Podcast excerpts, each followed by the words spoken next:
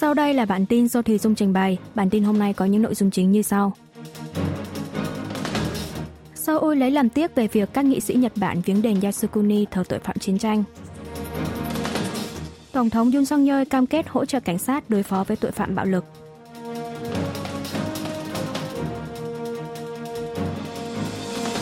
Kế hoạch cơ bản về phát triển quan hệ liên triều dự kiến được công bố trong năm 2023.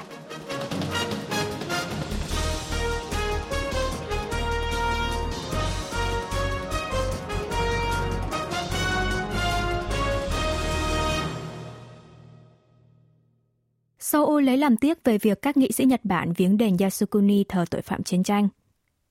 Hơn 90 nghị sĩ thuộc đảng cầm quyền và đối lập Nhật Bản sáng ngày 18 tháng 10 đã tới viếng đền Yasukuni, ngôi đền nằm giữa lòng thành phố Tokyo nhân dịp lễ mùa thu. Đền Yasukuni vừa là biểu tượng cho chủ nghĩa quân phiệt Nhật Bản trong quá khứ, vừa là nơi thờ 14 tội phạm chiến tranh cấp độ A, tức cực kỳ nguy hiểm trong chiến tranh Thái Bình Dương. Thủ tướng Nhật Bản Kishida Fumio dù không trực tiếp viếng đền cùng ngày nhưng đã gửi đồ lễ tới đền vào ngày 17 tháng 10. Bất chấp sự phản đối từ các nước láng giềng, kể từ sau khi nhậm chức, ông Kishida vẫn liên tục gửi đồ lễ tới đền Yasukuni. Các nghị sĩ nước này sau một thời gian hạn chế viếng đền trong đợt dịch COVID-19, nay lại tiếp tục viếng đền tập thể ngôi đền này. Ba thành viên trong nội các Nhật Bản, trong đó có Bộ trưởng Kinh tế, Thương mại và Công nghiệp, cũng đã trực tiếp tới viếng đền Yasukuni. Bộ Ngoại giao Hàn Quốc bày tỏ lấy làm tiếc và thất vọng sâu sắc về việc Thủ tướng Kishida gửi đồ lễ tới đền Yasukuni. Trong ngày 18 tháng 10, Bộ Ngoại giao tiếp tục đưa ra bình luận dưới danh nghĩa người phát ngôn, hối thúc giới chức Nhật Bản nhìn thẳng vào lịch sử, thể hiện sự ăn năn hối lỗi, chân thành về các vấn đề quá khứ bằng hành động cụ thể. Chính phủ Trung Quốc cũng nhấn mạnh đền Yasukuni vừa là công cụ tinh thần, vừa là biểu tượng cho các cuộc chiến tranh xâm lược của đế quốc Nhật Bản trong quá khứ. Bắc Kinh lên án mạnh mẽ việc Thủ tướng Kishida gửi đồ cúng lễ tới ngôi đền này. Tuy nhiên, chính phủ Nhật Bản tái khẳng định lập trường tiếp tục tăng cường quan hệ với Hàn Quốc và Trung Quốc. Tokyo nhấn mạnh việc thể hiện tấm lòng thành kính với những con người đã hy sinh vì đất nước là điều đương nhiên, để ngỏ khả năng giới chức nước này sẽ tiếp tục viếng đền Yasukuni và gửi đồ cúng lễ trong thời gian tới. Tổng thống Yoon song yeol cam kết hỗ trợ cảnh sát đối phó với tội phạm bạo lực. Tổng thống Hàn Quốc Yoon song yeol sáng ngày 18 tháng 10 đã tham dự lễ kỷ niệm Ngày Cảnh sát lần thứ 78, được tổ chức tại Phủ Tổng thống ở quận Chongno, Seoul, từng là nơi làm việc của các Tổng thống tiền nhiệm. Phát biểu tại buổi lễ, Tổng thống gửi lời cảm ơn tới lực lượng cảnh sát đã luôn là những người tiên phong, công hiến vì sự an toàn của người dân. Tổng thống nhấn mạnh việc bảo vệ sự an toàn cho người dân là lý do tồn tại đầu tiên của quốc gia. Ông Yoon cam kết sẽ hỗ trợ cảnh sát để đối phó với các tội phạm bạo lực. Tổng thống ca ngợi cơ quan cảnh sát đã thực hiện sứ mệnh là người bảo vệ chủ nghĩa dân chủ tự do và pháp trị kể từ sau khi đất nước được giải phóng cách đây 78 năm. Giờ đây, lực lượng cảnh sát đang tiếp tục nỗ lực hết sức để ngăn chặn các hành vi bạo lực ngang nhiên đã trở thành thông lệ tại các công trường xây dựng, bảo vệ người dân khỏi tội phạm dân sinh như lừa đảo tiền đặt cọc thuê nhà, ma túy. Năng lực trị an và thực thi pháp luật của cảnh sát Hàn Quốc cũng được quốc tế công nhận. Ông Yun chỉ ra rằng tuyệt đối không thể dung thứ cho các hành vi tội phạm nhắm vào người yếu thế như bạo lực tình dục, bạo hành trẻ em, bạo hành gia đình, tội phạm đeo bám. Cảnh sát phải tập trung mọi nguồn lực để bảo đảm cho người dân không cảm thấy bất cứ mối uy hiếp đe dọa nào hay lo sợ trong đời sống thường ngày. Chính phủ cũng sẽ tích cực hỗ trợ cần thiết cho cơ quan cảnh sát. Tại lễ kỷ niệm, chính phủ đã vinh danh ba anh hùng cảnh sát của năm đã hy sinh khi làm nhiệm vụ và trao huân chương cho năm sĩ quan cảnh sát có thành tích xuất sắc. Kế hoạch cơ bản về phát triển quan hệ liên triều dự kiến được công bố trong năm 2023. Chính phủ Hàn Quốc sáng ngày 18 tháng 10 đã tổ chức cuộc họp của Ủy ban Phát triển quan hệ liên triều dưới sự chủ trì của Bộ trưởng Thống nhất kiêm Chủ tịch Ủy ban Kim Yong-ho, tiến hành thẩm định dự thảo kế hoạch cơ bản về phát triển quan hệ liên triều lần thứ tư và dự thảo kế hoạch thực hiện năm 2023. Căn cứ theo luật phát triển quan hệ liên triều, chính phủ Hàn Quốc phải lập kế hoạch cơ bản về phát triển quan hệ liên triều mỗi 5 năm một lần – Kế hoạch lần thứ tư đề ra phương hướng phát triển quan hệ hai miền Nam Bắc trong vòng từ năm 2023 đến năm 2027. Trong kế hoạch được trình lên lần này, đề ra mục tiêu thiết lập hòa bình bán đảo Hàn Quốc và bình thường hóa quan hệ liên triều với 5 nhiệm vụ trọng tâm và 21 bài toán thực thi cụ thể. Năm nhiệm vụ trọng điểm ở đây bao gồm xúc tiến phi hạt nhân hóa Bắc Triều Tiên và thiết lập hòa bình bán đảo Hàn Quốc, bình thường hóa quan hệ liên triều dựa trên nguyên tắc, giải quyết vấn đề nhân quyền miền Bắc và vấn đề nhân đạo liên triều, tăng cường phân tích tình báo miền Bắc, cùng người dân và cộng đồng quốc tế chuẩn bị cho thống nhất. Nội dung kế hoạch lần 4 có sự khác biệt lớn với kế hoạch lần 3 cách đây 5 năm, được lập dưới thời chính phủ cựu Tổng thống Moon Jae-in, có nội dung chính là giải quyết vấn đề hạt nhân miền Bắc, thiết lập hòa bình vĩnh viễn, phát triển bền vững quan hệ liên triều, xây dựng một cộng đồng kinh tế mới trên bán đảo Hàn Quốc. Bộ Thống nhất sẽ phản ánh kết quả thảo luận cùng ngày tại Ủy ban Phát triển quan hệ liên triều và kế hoạch cơ bản lần thứ tư, sau đó trình tiếp lên cuộc họp cấp thứ trưởng và cuộc họp nội các. Nếu được thông qua, dự thảo sẽ được báo cáo tiếp lên Quốc hội, dự kiến được công bố rộng rãi tới người dân trong năm nay. Mỹ lo ngại Nga sẽ cung cấp gì cho Bắc Triều Tiên sau khi được viện trợ vũ khí. Phát biểu trong cuộc họp quan chức hạt nhân ba bên Hàn Mỹ-Nhật ngày 17 tháng 10, tổ chức ở Đại sứ quán Mỹ tại Indonesia, đặc phái viên phụ trách chính sách Bắc Triều Tiên thuộc Bộ Ngoại giao Mỹ Song Kim nhắc đến việc Bắc Triều Tiên gần đây đã vận chuyển hơn 1.000 container chứa thiết bị quân sự và vật tư quân nhu cho phía Nga. Điều này là nguy hiểm và gây bất ổn trong khu vực, cũng như sẽ kéo dài cuộc chiến tranh tàn khốc tại Ukraine, gia tăng thương vong về người. Đặc phái viên Mỹ quan ngại sâu sắc về những gì Moscow đang cung cấp cho Bình Nhưỡng để đổi lấy những vũ khí và đạn dược này, đồng thời chỉ trích sự hợp tác quân sự trên diện rộng như vậy đã làm suy yếu chế độ không phổ biến vũ khí hạt nhân toàn cầu, đe dọa sự ổn định và an ninh. Bên cạnh đó, Mỹ cũng đang lo ngại về việc Trung Quốc gần đây trục xuất những người tị nạn, bao gồm số lượng lớn người tị nạn Bắc Triều Tiên, hối thúc Bắc Kinh tuân thủ nghĩa vụ cấm không trục xuất và bảo hộ thích hợp cho những người tị nạn, cho phép họ được đến nước thứ ba an toàn. Trường đoàn đàm phán hạt nhân thuộc Bộ Ngoại giao Hàn Quốc Kim Gun trong bài phát biểu chung cũng chỉ trích sự hợp tác quân sự Nga-Triều là vi phạm trắng trợn các nghị quyết của Hội đồng Bảo an Liên Hợp Quốc. Hàn Quốc sẽ không ngần ngại bắt họ phải trả giá vì điều này.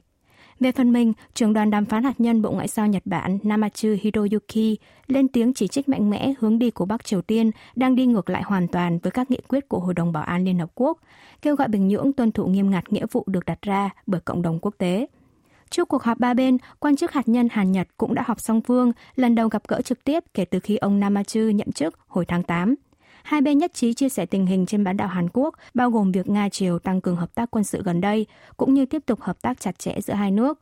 Ngoài ra, nhân cơ hội Seoul và Tokyo cùng giữ chức vụ thành viên không thường trực của Hội đồng Bảo an kể từ năm tới, hai bên quyết định tăng cường nỗ lực để cho cộng đồng quốc tế biết về thực trạng nhân quyền miền Bắc. Không quân Hàn Mỹ Nhật lần đầu tập trận chung ba bên gần bán đảo Hàn Quốc. Lực lượng không quân Hàn Quốc, Mỹ và Nhật Bản sẽ tiến hành tập trận chung trên không phận gần bán đảo Hàn Quốc vào ngày 22 tháng 10 tới. Cuộc tập trận trên không ba bên lần này được diễn ra nhân việc máy bay ném bom chiến lược có thể vũ trang hạt nhân B-52 của Mỹ lần đầu đáp xuống Hàn Quốc vào ngày 17 tháng 10 sau khi bay trình diễn tại lễ khai mạc triển lãm hàng không vũ trụ và quốc phòng quốc tế Seoul vào cùng ngày. Trước đây, không quân Hàn Mỹ, Mỹ Nhật từng tiến hành tập trận chung trên không phận gần bán đảo Hàn Quốc, nhưng đây là lần đầu tiên diễn ra cuộc tập trận chung trên không Hàn Mỹ Nhật. Bộ Quốc phòng Hàn Quốc cho biết trong hội nghị thượng đỉnh diễn ra tại trại David của Mỹ vào tháng 8 vừa qua, lãnh đạo ba nước đã nhất trí tăng cường phối hợp ba bên để đối phó với uy hiếp hạt nhân và tên lửa Bắc Triều Tiên. Theo đó, Seoul, Washington và Tokyo đang mở rộng các cuộc tập trận chung ba bên.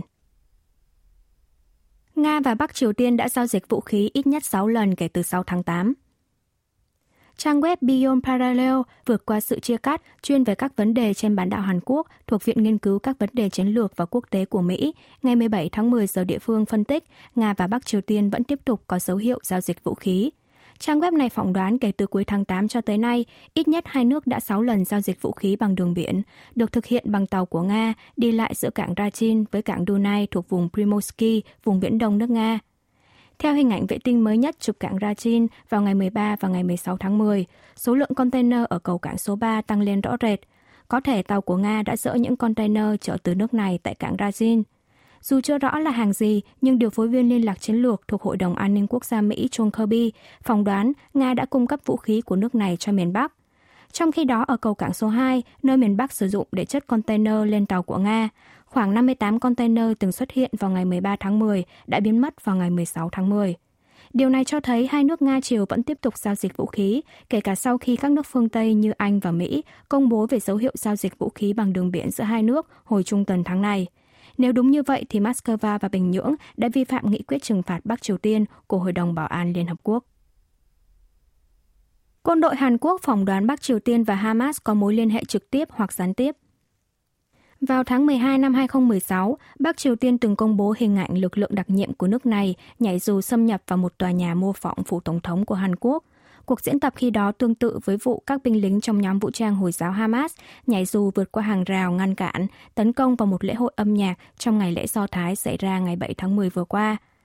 Chiến thuật xâm nhập từ trên không đã được quân đội miền Bắc tăng cường từ cách đây 10 năm. Nhiều khả năng nước này đã truyền thụ kinh nghiệm chiến thuật này cho Hamas. Việc Hamas nã đạn pháo dồn dập, vô hiệu hóa hệ thống phòng thủ vòng sắt của Israel hay sử dụng pháo tầm xa và lực lượng đặc nhiệm để tấn công bất ngờ rất giống với chiến thuật mà Bình Nhưỡng đã sử dụng. Ngoài ra có thông tin cho rằng vũ khí của Bắc Triều Tiên như vũ khí chống tăng đang được tuồn cho Hamas. Đặc biệt, trong số đạn pháo được phát hiện ở biên giới Israel có ghi chữ Pang 122, tương tự với loại pháo mà Bắc Triều Tiên từng sử dụng khi tấn công đảo Yeonpyeong của Hàn Quốc trong năm 2010. Tuy nhiên, cho tới thời điểm hiện tại, quân đội miền Nam vẫn chưa xác định được sự giao lưu trực tiếp nào giữa miền Bắc và Hamas. Hội đồng tham mưu trưởng liên quân nhận định nhiều khả năng Bắc Triều Tiên sẽ học theo chiến thuật tấn công bất ngờ kiểu Hamas để công kích Hàn Quốc. Quân đội sẽ hoàn thiện và phát triển một cách hệ thống các phương án đối phó với khả năng này. Chính phủ Hàn Quốc nỗ lực bình ổn giá dầu trong nước. Bộ trưởng Công nghiệp Thương mại và Tài nguyên Hàn Quốc Bang Mung-kyu ngày 18 tháng 10 đã chủ trì cuộc họp rà soát tình hình thị trường dầu mỏ nhằm ổn định vật tư dân sinh. Cuộc họp có sự tham gia của các công ty lọc dầu, cơ quan nhà nước, thảo luận về phương án ổn định giá dầu mỏ trong nước, trong bối cảnh bất ổn thị trường dầu mỏ leo thang do chiến tranh giữa Israel và nhóm vũ trang Hồi giáo Hamas người Palestine – Trước ý kiến cho rằng giá dầu trong nước tăng nhanh nhưng giảm rất chậm, Bộ trưởng bang đề nghị lãnh đạo các công ty lọc dầu thực thi chính sách giá dầu một cách công bằng và minh bạch, không để chỉ người dân chịu gánh nặng khi giá dầu tăng. Bộ trưởng nhấn mạnh chính phủ coi ổn định giá dầu là ưu tiên hàng đầu trong chính sách giá tiêu dùng, cảnh báo sẽ xử lý nghiêm các hành vi lợi dụng thời kỳ giá dầu tăng để kích động giá tiêu dùng. Chính phủ sẽ lập ra một nhóm rà soát liên ngành thị trường dầu mỏ để giám sát, xử lý các hành vi thông đồng lợi dụng thời điểm giá dầu tăng cao.